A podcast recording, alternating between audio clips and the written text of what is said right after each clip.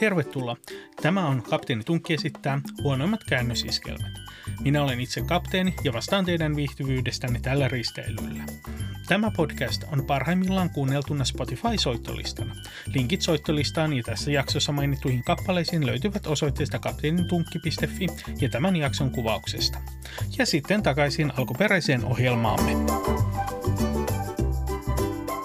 Nyt on aika hiljentyä ja katsoa kaiheasti iäisyyteen tai sitten sinne lasin pohjaan.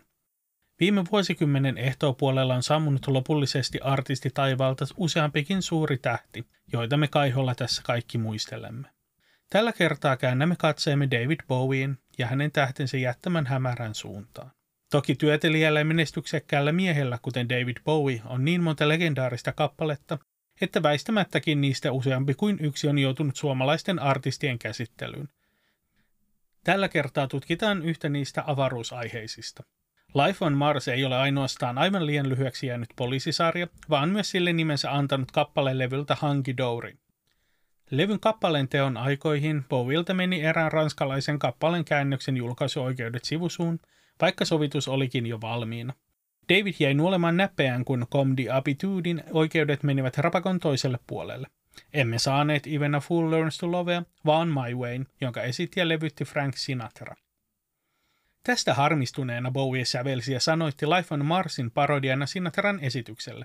Toki levyn sisällehdellä viestiä oli vähän lievennetty ja kappaleen sanotaan olevan vain Frankien innoittama.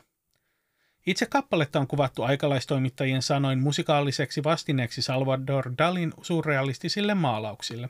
Toisaalta Life on Mars sanotaan olevan camp-henkinen sateenkaaren tuolla puolen happotripillä, ja sitä se todellakin on. Minkälaisia ihmeellisiä maisemia suomalainen versio sitten maalaa? No, näissä mielenmaisemissa ei sitten ole yhtään mitään erikoista.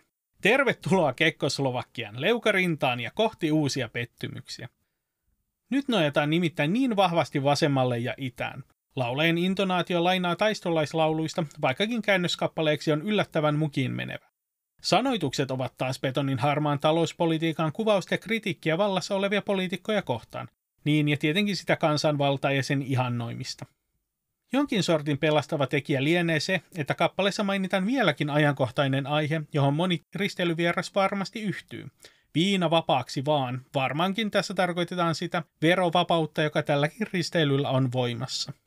Jonglöörit on Johnny Lipkindin ensimmäiseltä ja viimeiseksi jänneltä levyltä, joka on toki nimetty loogisesti jonglööriksi.